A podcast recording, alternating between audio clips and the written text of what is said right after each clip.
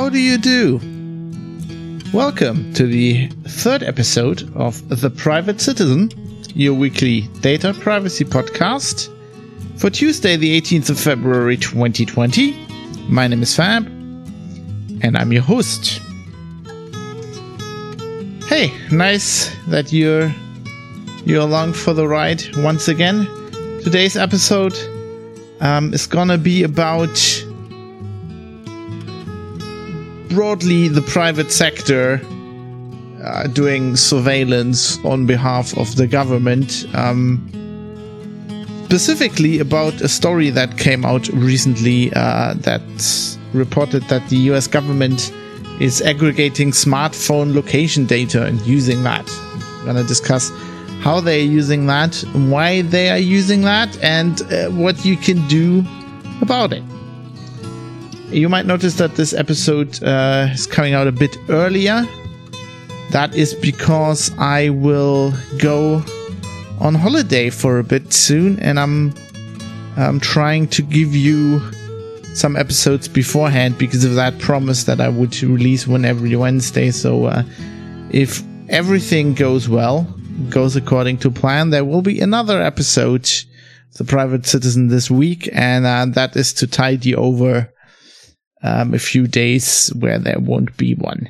Um, so just, just you know, just that you uh, so that you're aware of that. Um, yeah. So uh, before we get into the main topic uh, and talk about this uh, mobile location data tracking, spying, and everything that's going on, um, I would like to revisit the first episode of the podcast shortly, where I talked about uh, the company Clearview AI. And this was based on reporting by the New York Times. Now, shortly after I released that episode, the New York Times, um, as they are wont to do, um, also uh, made a podcast about this topic um, on their own show, The Daily. Uh, they released an episode where they talked about um, Clearview AI. And um, just to quickly recap, um, this is a company that scraped the public internet, Facebook, social networks, um, for pictures of people and then uh, used image recognition. You could, uh, you know, as a police officer, you can upload like a photo of somebody and then it shows you all of those other images and of course links you to all the social media accounts and stuff like that. Now, when I was talking about the story, I, um, which was written by a tech reporter at the New York Times called Kashmir Hill, I was, um, I was talking a little bit about how I felt like how naive that was the story was written. Like i was i was amazed that you can be like a tech reporter at a big big prestigious newspaper like the new york times and just be so incredulous that people are scraping the public internet now what struck me when i listened to the episode of the daily was that uh, it's one thing to read um, this reporting and then thinking my god this reporter must be really naive and then um, actually listening to the reporter, which is a great thing about the daily. You know, it's a, it's a good good concept. They get um, people on who write the stories at the Times and then talk about the stories and some of the reporting behind it, which is interesting, especially to me as a journalist. And it's a great concept. uh, one could say uh, we pioneered something like this back in the day. Uh, you know, I came up with colleagues at Heise uh, quite a while ago now uh, with with a, you know we created a podcast called c't uplink where we did the same thing for c't stories. Um, so it's nice that the New York Times has, has caught up. So I like to listen to that, but uh, it also uh, gives you a bit of a it gives you a glimpse into what's going on, and sometimes this glimpse isn't isn't so good as in this case. I just wanted to play uh, a few snippets from this daily episode um, because I just thought it pertained to what I was discussing uh, on episode one. So um, we have this um, New York Times reporter talking about this story and uh, talking about what happened when. So she was researching this company. And then, uh, you know, you know, it was kind of hard to get in contact with the company. And meanwhile, she got like contacts from the from a police department that was using the app. So she uh, had the idea, which is a great idea. I mean, I don't want to take away from her reporting. She did great reporting. It's just the analysis uh, that came afterwards that is kind of. I mean, it's it's especially I'm especially incredulous because um, if it's dumb reporting as well, it wouldn't be such a stark contrast. But it's really good reporting, and then just the the the analysis and the uh, sorting that into what's actually going on in the world that is so lacking. But anyway, here we have Kashmir Hill talking about what happened when she got these police officers to run her photo um, through this app. And yeah, there will be some annoying music. Sorry, that's just like how the daily is produced. I can't really can't really take that out. I'm sorry for that. I apologize in advance. So, because officers were telling me the tool works so well, I wanted to see it for myself, on myself, and I asked them. And this is uh, Kashmir Hill, the reporter, talking. If they would run my photo through the app. But every time I did this, things would get weird. The officers would tell me that they ran my photo and there were no results. No pictures of you. There were no pictures of me, which was really weird because I have a lot She's uh, being interviewed by a uh, producer on the Daily, who's also obviously from New York Times. A lot of photos of myself online. And then officers would just stop responding to me or talking to me. And I had no idea what was going on until one officer was kind enough to explain to me. Hello, how are you? Hey, it's Kashmir. Yes, yeah, Mm-hmm. I'm keeping this officer anonymous. I really like this part of the of the of their podcast. I really liked it, Daily. I listened to it a lot, and um, I like this stuff when they get the people um, talking their own words that the story is about. You know, when they did all the reporting about like that Boeing plant. Um, I think in South Carolina they had like the actual whistleblower uh, talking, and it just gives the, the the story more color and makes it more believable when you hear the sources. So I, I really like that because he could get in serious trouble for talking to me so openly about Clearview. If you could just describe yourself to the extent that you can describe yourself. I'm a police officer at a large metropolitan police department. So he's a cop who was doing a 30 day free trial of the app, and he was really impressed with it. So I asked him if he wouldn't mind running my photo. And what did he tell you happened when he sent your picture through? Yeah, nothing. I didn't get a response at all. No results. Uh, no results. And uh, within a couple of minutes of me putting your photo up there, maybe five, less than 10, I got a phone call from the Clearview company.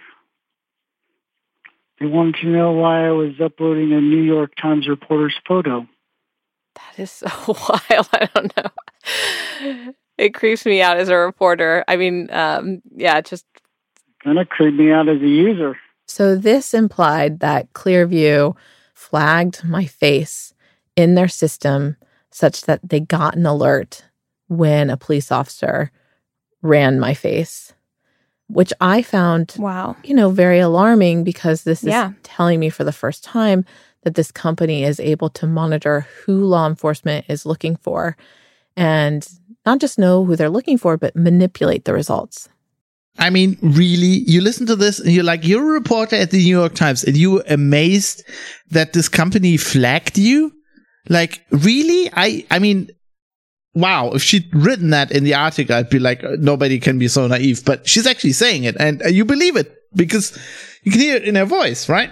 And I'm like, so I, it's, I just work for like little shitty like tech publications that nobody cared about. And even when we did like a test of like software, you know, just be it web hosting, we use like fake names to register the stuff or have somebody else register something because we don't want them to like search us on the web and figure out, hey, okay, this is this is a you know a tech reporter. He's probably writing a review of our service. Let's make sure that he he gets good bandwidth, right? He like the, the system works for him. No, we want we want we want to do objective testing as best as we can. So we try to get the the service that every other customer gets. And I'm thinking about this, or my colleagues are thinking about this, like my ex-colleagues at Heise and at other places. They're thinking about this stuff when they're doing, when they're testing like web hosters. And you're, you're messing with like a company that does facial recognition for the police. And we were getting into like security intelligence business here. And you're not thinking about that? I mean, what? Ah, ah. I mean, I was like, when I did like research into like this, uh, so I did a story, uh, about two years back about like this small company, uh, in Austria slash the UK that was like selling these uh, tracking smartwatches for kids where you could basically, you know, find the location of, of your, of your, of your kid. And they were, they were, we, we figured out they weren't secure, right? So I, to, you know, to, to be good, to do good reporting, do good research, you have to get one of these products and you have to test it. Like you can't just believe the security researcher. I mean, he had, they had all this data, uh, but still you can't just believe a security researcher, right? So you have to, you have to you know, duplicate the results. So we went to all this trouble, you know, getting somebody who wasn't working for the company uh, under, you know, who had a, a, name that couldn't be connected to the company buying the smartwatch because I didn't want some random one man company in Austria finding out that I'm like pen testing their smartwatches. And so that they even, I mean, so that, that they could could foil my tests, of course, but also because like these could be used to spy on people, and I didn't want them to spy on me. And and I was very like I I whenever I wasn't testing this thing, I I pulled the battery out and kept still without a battery, kept the device in a Faraday cage because I didn't want to want the guy, you know, having like a basically tapped our editorial offices. And I'm just like, I should a little tech reporter at a publication nobody uh, nobody cares about, and the great New York Times. they're surprised by stuff like this. I mean, come on. And do you ask him about that thing that happened with the officer who couldn't find your photos? Yeah. So that was one of my questions. So this is uh, further on in the podcast. Um, I, this is again great because they actually have. So uh, this reporter then went, as I talked about, I think when I talked about the story, went and met Hoan Ton-That, who is like the guy who coded the app. And so at some point she got contact to the company and she met him. And this is great because they actually taped, she taped the interview. And when she talks now in the background, you can hear the guy, Hoan Ton-That, talk to her and you can hear um, his his reaction to what she says. And now this is how she confronts the guy about this fluke, right? About well, I say fluke, but about obviously the company um, having flagged her photo and manipulating the search results because they were detecting that the reporter uh, was was you know submitting photos here. I mean, it's that's uh, I mean we could get into how like submitting your own photo was a bit of a rookie mistake in the in the beginning, but okay, let's you know I can understand how that it's kind of you know you need you need if you do something like this you need full consent of the person doing it, and maybe it's maybe you just can do it with yourself, but um, but this is how uh, Kashmir Hill re- confronts the guy she's writing a story about and I wasn't entirely satisfied by his answer. One thing that surprised me, some of the officers I talked to tried to run my photo through it, uh-huh. and they got no hits. And I have like tons of photos online. It must have been a bug.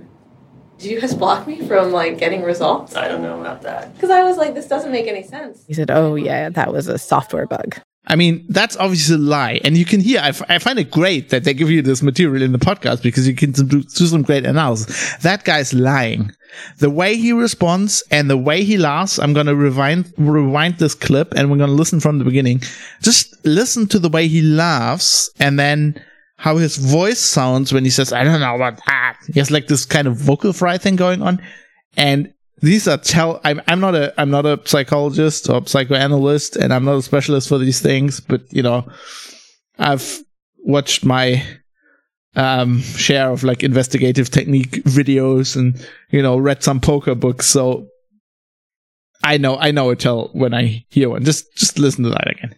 And do you ask him about that thing that happened with the officer who couldn't find your photos? Yeah, so that was one of my questions, and I wasn't entirely satisfied by his answer. One thing that surprised me, some of the officers I talked to tried to run my photo through it, mm-hmm. and they got no hits. And I have like tons of photos online. It must have been a bug. Did you guys block me from like getting results? I don't know about that. Because I was like, this doesn't make any sense. He said, "Oh yeah, that was a software bug," I was like, here's my picture. And they're like, but he laughed. I was like, I have a thousand photos online. This can't work as well as they say it works. Yeah, well, it must have been a bug in the software. why, did you, why did you do that? It totally made me think that. Maybe it doesn't work. You never know, right? This could be the long con. I'm kidding. I'm oh, kidding. okay. It works. So What do you um, think that was about? I don't think it was a software bug. It's the bug? No, I don't know. I, I You have no idea, huh? Huh. Like, Yeah, so he said the software bug is now fixed, Oh yes, so I'll show you. Okay. This is the iPhone version. and he took a photo of me, Oh, it does work. Oh, that's so surprising. I know. and there the results included a bunch of photos of me online. Oh my god, I totally forgot. Well, That's 10 take- years ago. including some I had never seen before. I didn't know were online. I mean, he isn't even evading the question. He is lying. And she also detects it. She knows that she's, that he's lying. I mean, you can tell from the way she talks about it on, on that recording and in the podcast. She knows he's lying. And my issue with this is why don't you confront him? The, the oh, you were laughing, ha, ha, yeah, yeah, you're lying to me, ha, I know this. This is no, not how you do reporting. I mean, you have the guy there, you're talking to him. What you do is you confront him, and you say, when he says, yeah, I must have been a software bug, you're like, what kind of bug? How does that work? And then he'll get, he'll start sweating. I mean, because at the moment where even if you're not technically, um, you know, uh, you, you don't have the technical knowledge to catch him in the lie. It just if you keep poking, if you keep asking questions, you have him on tape. So if he gives you a, like a shitty, dumb um, excuse that doesn't hold up, like a technical excuse, you can go to people who know what they're talking about, and you can then come back to him and said, "Listen, you lied to me back when we did this interview," and like, why isn't she doing that? I don't get it. And then like, okay, you can if you if you if you go on, um, you, you can actually hear that the the other person on the daily is is, is even more incredulous. And then we hit this point where we got to like 99% accuracy. I remember that. We were just in the office. And he was like, wow, it works. Try that one again. Try that one again. And just every time it would pick the right person out. And that's when we knew this is crazy. This actually works. Is that legal? Can you just take photographs from anywhere on the internet and use them for this kind of thing? There was a ruling in a federal court this fall that said, yeah, this kind of public scraping seems to be legal. Hey, uh, is that legal? She literally like. Of course it's legal. You're literally saying that I mean you, you could make the point that she's like asking a the, the, the dumb question in air quotes that you know the listener so somebody who's not informed right? Who, who doesn't know about this stuff she's she's you could say that she's being a proxy for the audience right? But in in this question she says is that legal? Can you just scrape pictures of the public internet? She answers the question. Of course that is legal. It's public pictures. Why wouldn't it be legal? How would it be illegal to to pull a picture like if it would be illegal to pull a picture from the internet we couldn't use the internet. Right? And yes i mean we had some discussions ab- about this. I talked to some people in our in our discord channel that you can by the way um, that you can become a member of if you support this podcast. More details uh, at the end of the show. But like we we talked about this and i'm like yeah. I mean you know there have been articles written about how how uh, you could defend against this and how you know Facebook and Twitter have basically said this is against our terms of service. Sure, there there there are legal arguments against the company using these pictures, right? But like just or selling a service that uses these pictures, there are legal arguments there. But pulling them off the internet, how would that be illegal? And it wouldn't. Is, is I mean, the only argument you have is a copyright argument, and that's like an argument between companies, right? Because um, I mean, as long as they're just pulling it off, uh, off the internet, I mean, you if you basically if if you use the internet, right, and you go to a website and there is a picture on them, let's say. Um, then of course that picture is is by default copyrighted. It has like in some jurisdictions, like in Germany, there's no other way. Like we don't have fair use, right? It is always copyrighted. So let's say you go uh, to privatecitizen.press, right? And you you go to that website and you use you see the album art on there. And so technically by going to that website your browser is copying that image it's copying that image and putting that in ram or maybe even on the on the hard drive and technically you've already violated my copyright with that because you're not allowed to just copy that image but because that's how technology works we kind of ignore that but if you now go and like right click and save that image right you're not you're not allowed to use that. You're not allowed to do that. You do not have express permission from me uh, to copy that image. But like nobody cares because nobody will find out, right? Um, uh, in in in Germany we have a saying, "Wo kein Kläger, da kein Richter." So where nobody, you know, where there's nobody watching, nobody can sue you, right? Um, so as long as this company is not publishing like software, how would you? How would you even pro- like what? Ah what even the question is that? Anyway, that is uh, some of the nice discussions I have uh, with some of the listeners uh, of the show as well. I'll tell you at the end of the show how how um, you can you can be part of that. I just wanted to revisit that because that whole topic because I thought that was that was amazing to me. How I like you know I I talked about it on the show and then they've discussed about some of the same stuff on their podcast and I was like, what is even going on here? I have to talk about that on uh, the next private citizen. But um, let's get into the main topic, shall we? I've been I've been waffling about this uh, for way too long.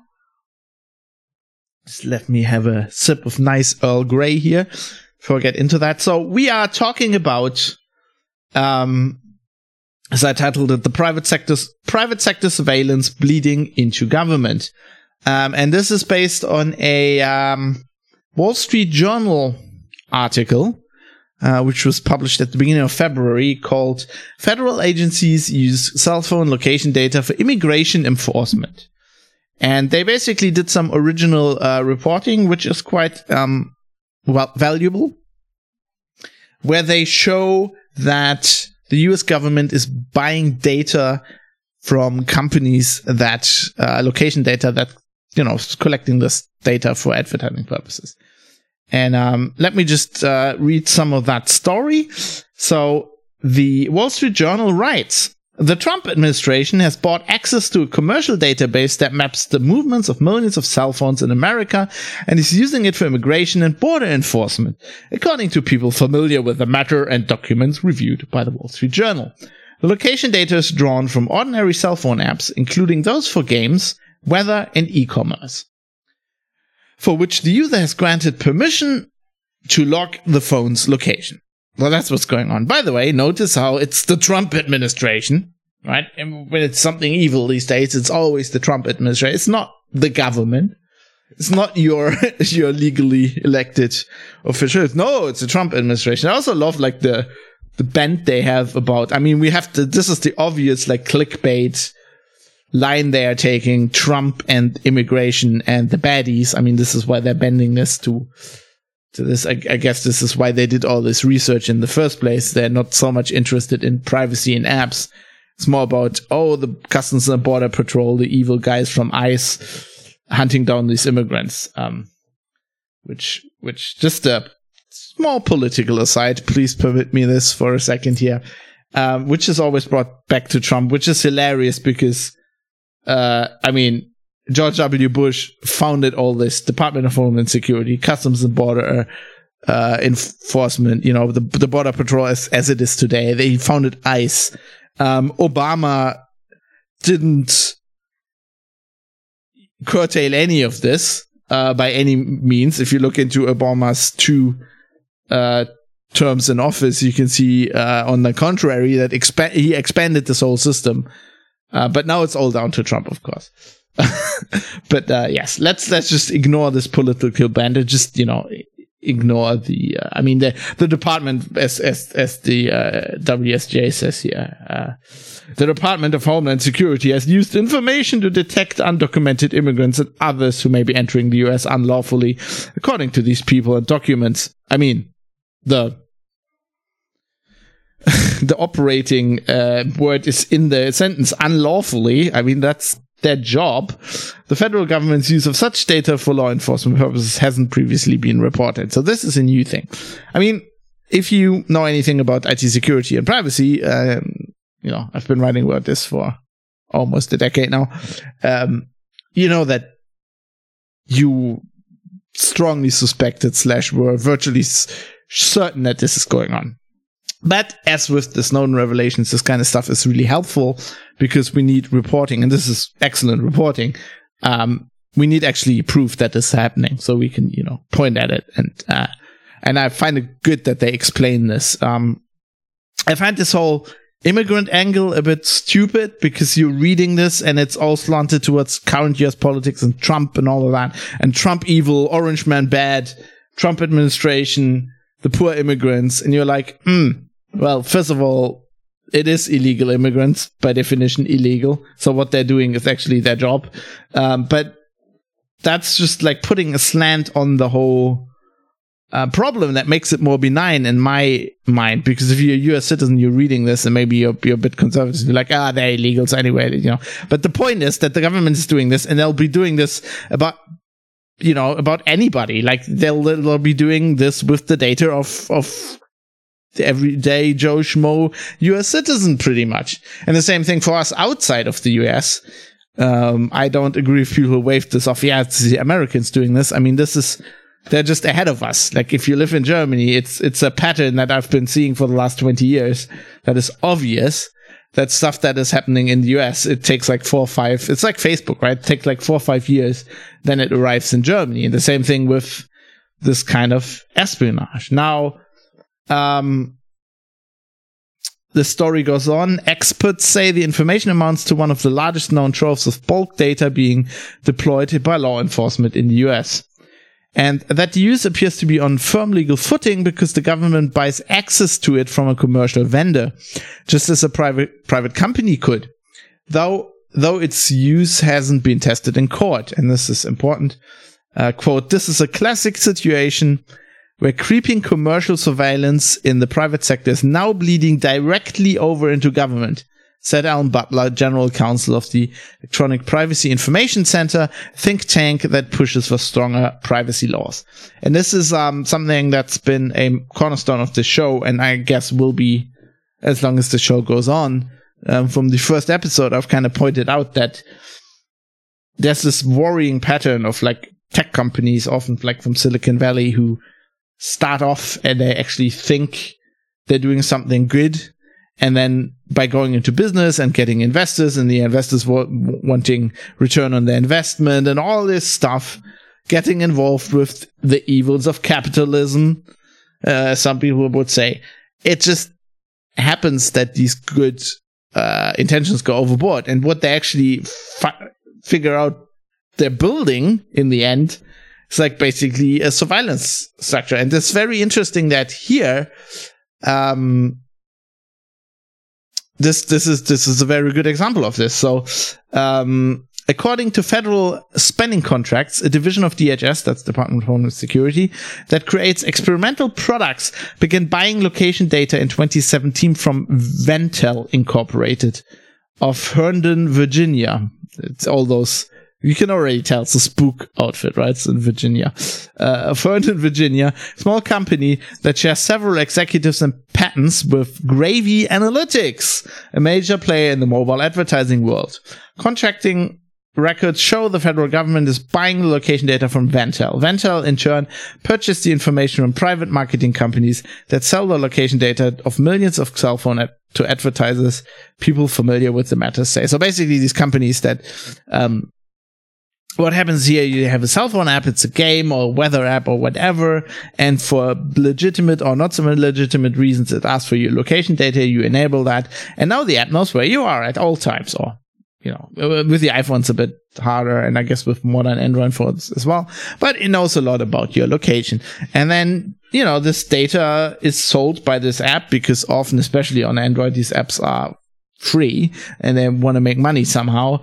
Um, and like just banner ads don't pay for, for anything. Um, so they sell this location data and then nothing stops, you know, ad- advertisers use that to, to give you targeted advertisements and depending on, um, what your stance against this, it's good or bad or whatever. But like other companies can buy this as well. So the spook outfit buys it and basically makes an intelligent security law enforcement product out of it and sells the data on, probably with a good premium. But if you read the story, and make kind of a lot of money and sells it to the government. Continuing in the story, the data is pseudonymized, meaning that each cell phone is represented by an alphanumeric advertising identifier that isn't linked to the name of the cell phone's owner. Cell phone users can change their identifier in their phone settings menu or limit the apps that have access to their location. Marketing data is widely used by the government to gather intelligence abroad, say people familiar with the matter. So, you know, spying on me, uh, as, as as it would be here in Germany. But those contracts are frequently classified, so, so so the extent to which intelligence agencies are buying such data cannot be determined. And um, this is the the the, the pseudonymi- pseudony- pseudonymized I don't know pseudonymized uh, thing is just in this case it's it's bullshit. I mean that is a valid method to basically divorce data from the person it's coming from. Um, I mean, an- anonymous would be if nobody can tell. Pseudonymous is if you change, like if nobody can tell initially. Pseudonymized is if you have, if you can tell by the data and then you try to strip that identifying information out. Now the problem with this is depending on the data, this this works or it doesn't work, and it tends to we figured out with like what people call AI, which is just number crunching basically with fancy algorithms and you know big data, which literally is just number crunching. Um, you know, in the cloud with lots of computers with with relatively smart in air quotes algorithms figured out that the more data you have at some point this you can de-anonymize this data. Like even with actual an- an- anonymous data, you can actually with meta metadata and stuff, you can you can you can try to actually find people, and you can. And the problem with location data is, if you read this Wall Street Journal story, they're like, oh, they're they're pointing out that. Uh, there's new research, and um, later I'm going to quote a New York Times story where they're also like, "Oh, last year we found out that location data cannot be pseudonymized. pseudonymized. Wow, what a word! Damn it! um, the only thing that helps there is more Earl Grey. Let me quote Captain Picard from a recent episode of Star Trek Picard. Earl Grey always helps. Um, yeah, so basically, they're, they're, you know, the great New York Times is kind of like, oh yeah, we, we have this groundbreaking reporting. We found out that you can actually tell from location data who it is. And this, this is something that people who, who know about this stuff, um, have known for like years, probably decades. I mean, it's location data is just by its very nature, you can often very easily figure out who it belongs to. Like, you know, for especially smartphone. I mean, the smartphone's in your pocket all day. So, so it's like you get like location data and it lies somewhere from, from the middle of the night till eight in the morning. Then it moves to a place. Then it stays there from nine till five in the afternoon. Then it moves somewhere else and then goes back to the first place and stays there overnight. So what can you get by that data? You know where the person lives and where the person works. And from that alone, often you can figure out who it is. I mean, I've I've done research and I've I've worked with colleagues uh, doing research where we had data lakes um, of of this kind of data, uh, or we just did experimental sto- you know storytelling with our own data and just tried to figure out who the person was, and we did it ourselves, right, with some mus- elbow grease and some some good old fashioned legwork. You can you know figure out who the person is as like a dumb, stupid tech reporter. And now imagine like people like the NSA who have computers. I mean, they just push a button and they know, oh, that's that's Fabian Scherschel there because he lives there and he works there and he does that and he stays all day at home because he does podcasts and writing and streaming all day. um, yeah. So, so can't anonymize this data. Now, interestingly, here's an, another point in the story, um, just very quickly, but they talk about why, why the US government uses this kind of data. And basically in 2018, there was a Supreme Court uh, what the uh, Wall Street Journal calls a landmark ruling. Uh, it's, a case called Carpenter versus the United States, also known as Carpenter, where uh, the judge basically said, no, we, we will not allow the government to use, um, especially not without a warrant, um, to use location, like cell tower location data. That, this, I mean, this is a typical a way for like a intelligence agency or the government like to track your smartphone, right? They just go to the cell phone provider and they can give you real time, very, very, very granular location data. Now, the thing is, what we figure out here, if you if you disallow this, the, the thing the government does is just they get this data from the apps, which isn't as real time and isn't as granular, but it turns out it's good enough for a lot of things. Um, so they're saying, but but the federal this is uh, Wall Street Journal again, but the federal government has essentially found a workaround for this can't use cell tower data uh, by purchasing location data used by marketing firms rather than going to court on a case by case basis. Because location data is available through numerous commercial exchanges, Government lawyers have approved the programs and concluded that the Carpenter ruling doesn't apply. Quote, in this case, the government is a commercial purchaser like anybody else. Carpenter is not relevant, said Paul Rosenzweig, a former DHS official who is a resident fellow at the R Street Institute, a conservative and libertarian, conservative and libertarian think tank that promotes free markets. Quote, the government is just buying a widget. This is another case of me like, why didn't you ask? Well, like, what kind of a, like, if somebody gives you a stupid answer like this, why don't you just like ask them and just nail him as like a widget? Do you know even know what a widget is? Did you did you did realize that you what you just said is bullshit, right? but anyway, enough media analysis. So basically, uh, judge just said can't use location data from towers, so now the government just goes to apps. Great. Um, of course, we, we've known this. We know this was going on, but it's nice that's been reported. Um, so what can we take away from this? Uh, I think the implications are pretty clear. Um, so you have all these apps. Uh, people give it permission. They don't realize what what other people might be able to do with this data, how it can be combined, and now it's clearly being used for surveillance by both companies, government agencies, you know, from local police forces to intelligence services, which also have other data. You know, they probably have the cell phone, cell tower data as well. But you know, more da- the more data, the better. The easier it is to identify people, etc., etc. Also, you can get maybe other data from those apps that they're selling. You know, these advertising um, companies they not only sell where people are you know, they also sell what apps they use and, you know, what, what they do in the app, um, what kind of stuff they visit on the web, maybe. Um, so, and as we know, you know, this location data is very easy to identify people. Um, so the question is that's been mostly raised with respect to this is how should we legislate against this? So there, there was an opinion piece. I referred to this in New York Times, um, where they talk about, they actually quote this uh, Supreme Court judge, John Roberts, uh, who said in his ruling, when the government tracks the location of a cell phone, it achieves near perfect surveillance as if it had attached an ankle monitor to the phone's user. We decline to grant the state unrestricted access to wireless carriers database of physical location information because of this this reason. And now obviously the companies are just going around that. So they're basically calling the New York Times in this opinion piece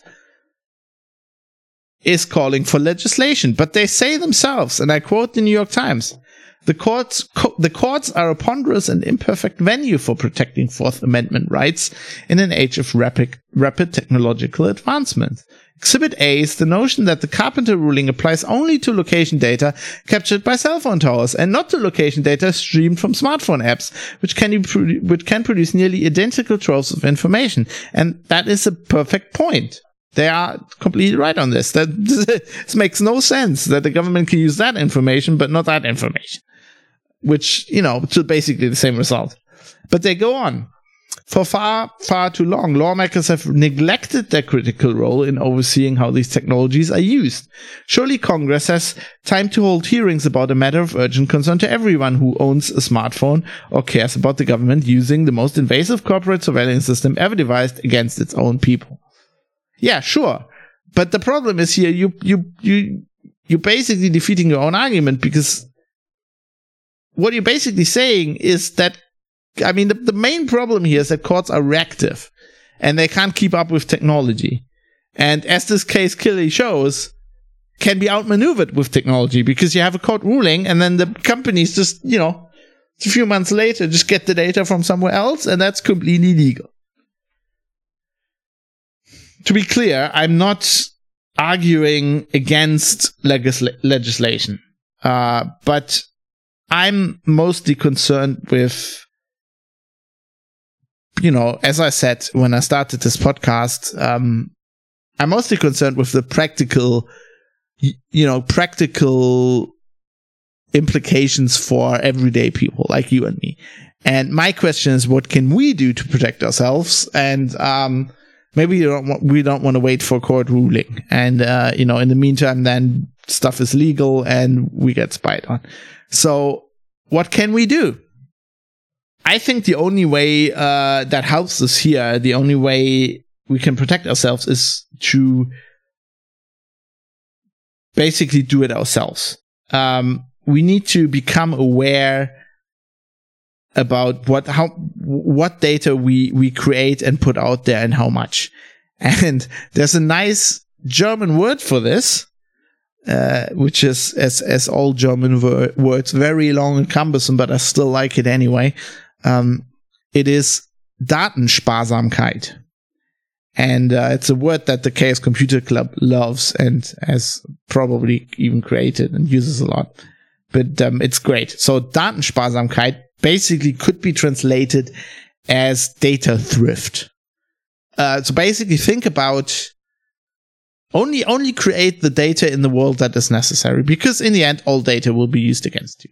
How does this apply to smartphone apps? Well, there are I mean this might sound to people who are technically um, savvy, this might sound like just like common sense, but still, I mean, I'm aiming this podcast at, at people who might not be that technically savvy and I'm trying to help people here. And even if you're technically savvy, it makes sense to, to think about these things once again. So there, there are a few steps you could take. Um, first of all, you should be aware of what apps you use. And if you actually need to use them, we, all of us, I'm no exception. All of us, we see the hot new app, we download an app, we install all these apps. Um, they're all on our phone. We all give them certain kinds of permissions. Maybe we don't think about it that much. And then we, we have all these apps and they're basically all tracking us. And the only way to minimize this the only good way is the first step is to minimize what apps we use. So think about what apps do you use? Why do you use it? Do you really use to use? Do you really need the Facebook app on your phone? Can you maybe, can you maybe just use Facebook from the desktop, for example? What about Instagram then? WhatsApp, you know, stuff like that. Um, think about which permissions you give an app and why. Uh, I mean, the iPhone is great because it, it created this, this idea of not asking you all of i mean android android was actually the first operating system to have the idea of asking you what permissions you want to give. That was great. Then the iphone innovated on it and basically asked you at the moment it didn't give you a list at the beginning where you just want the app and don't think about it. It asks you when the app uses the permission for the first time. Like if it wants access to your camera it asks you then. And that's actually quite handy because then you have it's it's a better context for thinking about it. But still, even in you know, you need to think about these things. And Android, of course, does this now as well. So you should actually think about why does this app need this permission? Does a flashlight app need to know my location? Probably not. And, you know, decide against using it maybe. Because now you know that this government is doing this shit. Um, turn off features that you don't actually need. Like a good example is location tagging. Do you need location tagging on pho- photos? It can be a feature that's great, but on the other hand, every t- everywhere you upload this photo then has like the location tag on it, right? Do you need Twitter to know your exact location? Is that is that actually do you need that? You know, think about stuff like that. And just generally be aware that this data collection is going on. Be aware that this is happening and what what companies and and government agencies do with it. And to make it make clear once again, I'm not saying we do not need any laws, um, you know, to prevent governments and companies to do this. I think we do need them, and you know, for we do have we do have a bit better protection against stuff like this in in in Europe than than there are in the US. But still, I I think it's it's it's more important first that we need to develop a feeling for ourselves of what's going on and what data we create and where where it's being put and what what's happening to it. That is the first step. Then we concentrate on lo- legislation because it's it seems weird um, to be pushing for legislation without first having an understanding what's going on and also changing your safe, same behavior at the same time. Otherwise, it strikes to me it strikes me to be a bit like hypocritical, right? We're like it's like that was that that dilemma of privacy where people are like online often lament that they don't have any privacy, but then continue use services that actively take their privacy away, right? You need to be aware, aware of these things and think about these things. And you're not perfect. Like you won't be, as I said in the beginning of the show, and this is an important point. Um, you won't be eliminating all of this data and I won't be eliminating all of this data, but we can at least like eliminate some of it and think about it. I think that's a that's an important thing to do. Anyway, I've I've been going a bit uh, faster. Sorry, uh, I, I was just trying to get through this topic because I still have some feedback to talk about. Um, so that's it for the main topic. I thought uh, this was this was interesting, something we should we should be aware of. And if you have thoughts about this, please write to me, tell me about it. And I had some people uh, telling me, giving me feedback about uh, the first two episodes. So first off, with regards to episode number one, uh, the Clearview AI, I had a very nice uh, discussion with uh, Patreon supporter Ricky M um, about generally AI, facial recognition, and the ethics behind it. And I recommended to him, and I want to actually tell everybody about this. So this year at FOSDEM, uh, the open source conference, FOSDEM 2020, there was a great talk uh, about the freedoms of AI. And basically, this was uh, two researchers, two privacy researchers. Um, kind of sorry, I, I, was hitting my uh, my pop shield for the microphone there. Um, because I'm I'm agitated and I'm moving my hands around. uh, so they had a they had a great talk about the three freedoms of AI, which basically they're postulating to have something like the like Stallman's four freedoms of uh, free software, but just for AI and not for freedom of software, but for like your data, basically, um, and your decision making towards AI and how we can influence that. It's a great talk. Uh, I can only recommend it. I wrote it up. Actually, I wrote it up for Heise Online. And uh, there's a link in the show notes at uh, privatecitizen.press. Also, another Patreon supporter, Butterbeans, um, referenced episode number two, which is the, the most recent episode about uh, electronic voting. And he said, I think your point about paper ballots is valid. But what are your thoughts about an open voting platform? Steve Gibson talks about it regularly on Security Now. And I know Microsoft has been developing ele- ElectionGuard for this purpose. Do you think it's realistic that code like this could allow for transparent and auditable electronic voting on a mass scale, or should we not even bother trying? Is the risk of undermining the democratic process from poor implementation of digital of a digital voting system in any form too high? Um, I wanted to address this uh, quickly. I think Butterbean, you're basically answering your own question with the last uh, with the with the last questions there. I th- yes, I think it is. Um, I think the it's just why I mean there is paper ballots work, and there's no reason but a bit of convenience gain for everybody to stop using them. And if we just accept that the voting and our democracy is just something that isn't convenient and something that we all have to work for, then there's basically no reason not to use paper ballots. To um, address, I actually, Security Now, I've listened to that for a long time. It was the second podcast I ever listened to. I haven't listened in a while, basically because I write about security and I was being annoyed by the fact that I'd already written about the, all these stories that we're talking about and already know, knew all about it and it was basically redundant.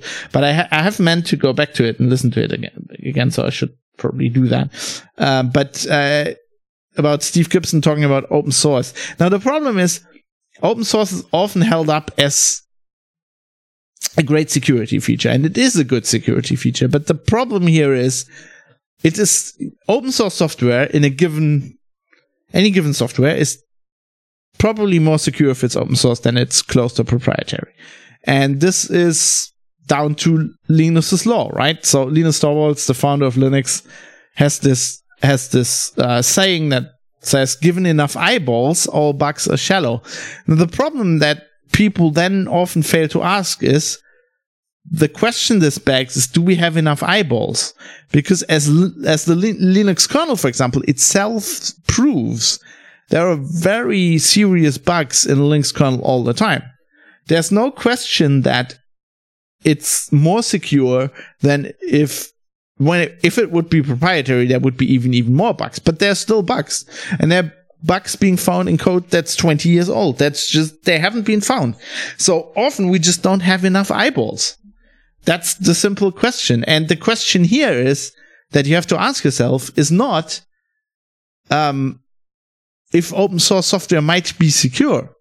The question is, is it secure enough? And I think for a lot of software, yes, it is. And open source can be a great security feature. I think it's a problem equating open source with security because if you have nobody looking at the code, it is not more secure. I mean, proprietary software might be more secure than some open source software because there's just a company behind it and they have a lot of people looking at the code internally and the open source software might just be one guy or not enough people looking at it. So it doesn't mean itself open source. But I mean, the question here is just if our democracy and our way of life is at stake, is it secure enough? And I just don't think so. Not like if the, if the choice was between using uh, open source software and not voting, yes, or using software and not voting, yes, use the software. But that's not the choice. The choice is between a hundred, a, a system that we know works for hundreds of years and another system. So why not use that system that, that we know works? Because that's another, see, I mean, an even more important tenant in, in security, I personally think, than is it open source or not, is has it been proven? You can never say a system is secure from the outset. The security is is not first of all it's not absolute. It's a measure um, a measure that develops the longer the software is around and the more it's being used. And the more eyes more eyeballs look at the code the more secure it is. And we just have good experience with paper voting. I mean we know where the flaws are. There are flaws. We know where they are. It's just uh, you know, even even if you think about it like in uh, in academic terms of of IT security, um, paper voting is a is a is a tr- tried and true system. So I just think, you know, why why why change it if it works? Um, Fadi Mansour wrote a nice email basically saying he's looking forward to more episodes. So here you go. There should be two this week, Fadi. I hope you enjoy them. Uh, please keep writing me about them um, if you have input.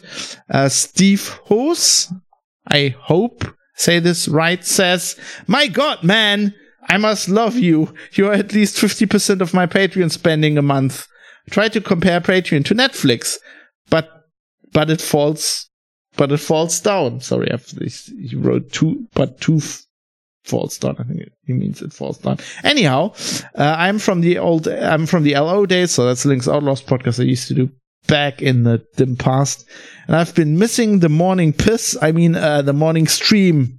Morning stream. Uh, good to see you're back at it. I know you just need to pay the bills like normal people do. I hope this goes well for you. Thank you.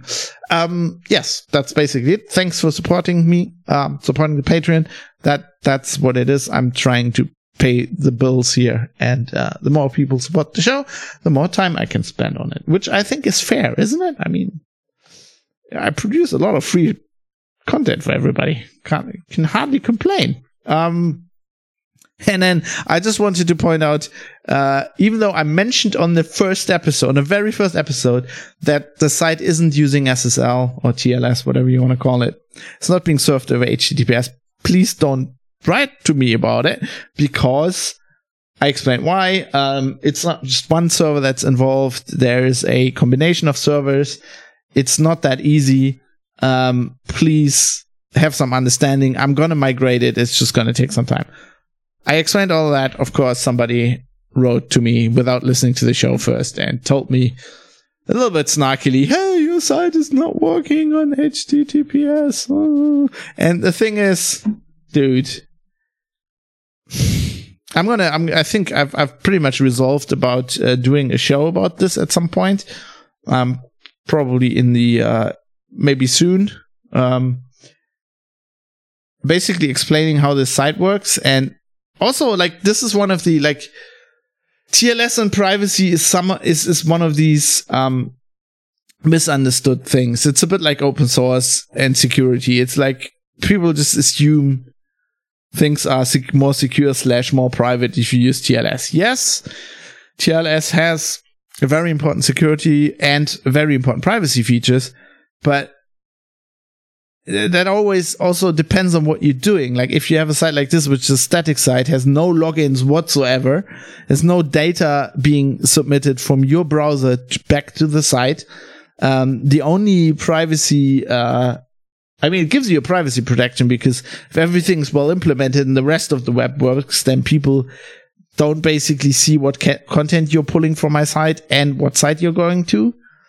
Um, which might or might not work depending on things, but uh, without going into that, that's yes. So you don't have people seeing that you go to privatecitizen.press. But on the other hand, you know, people who complain about this are like, oh, your site's not being served over TLS. You know, you go to websites where their content's on and they're serving their site over HTTPS, but then there's like Facebook widgets and Twitter widgets linked in there. And then you're like, great, congratulations your privacy invasion is happening over secure connection. And no, from a privacy standpoint, I think that's much worse. Uh, but I'll I'll get into that into your show. So please, I'm gonna address this both on the server. I'm working on this. It's just gonna it's gonna take some time. Um, until then, you will have to get everything of an HTTP connection. Or use Tor for fuck's sake. you know, if you're that privacy conscious, it'll work over Tor. The podcast will download a bit slower, but you know, these days it'll Tor's quite good. It, it, works quite well.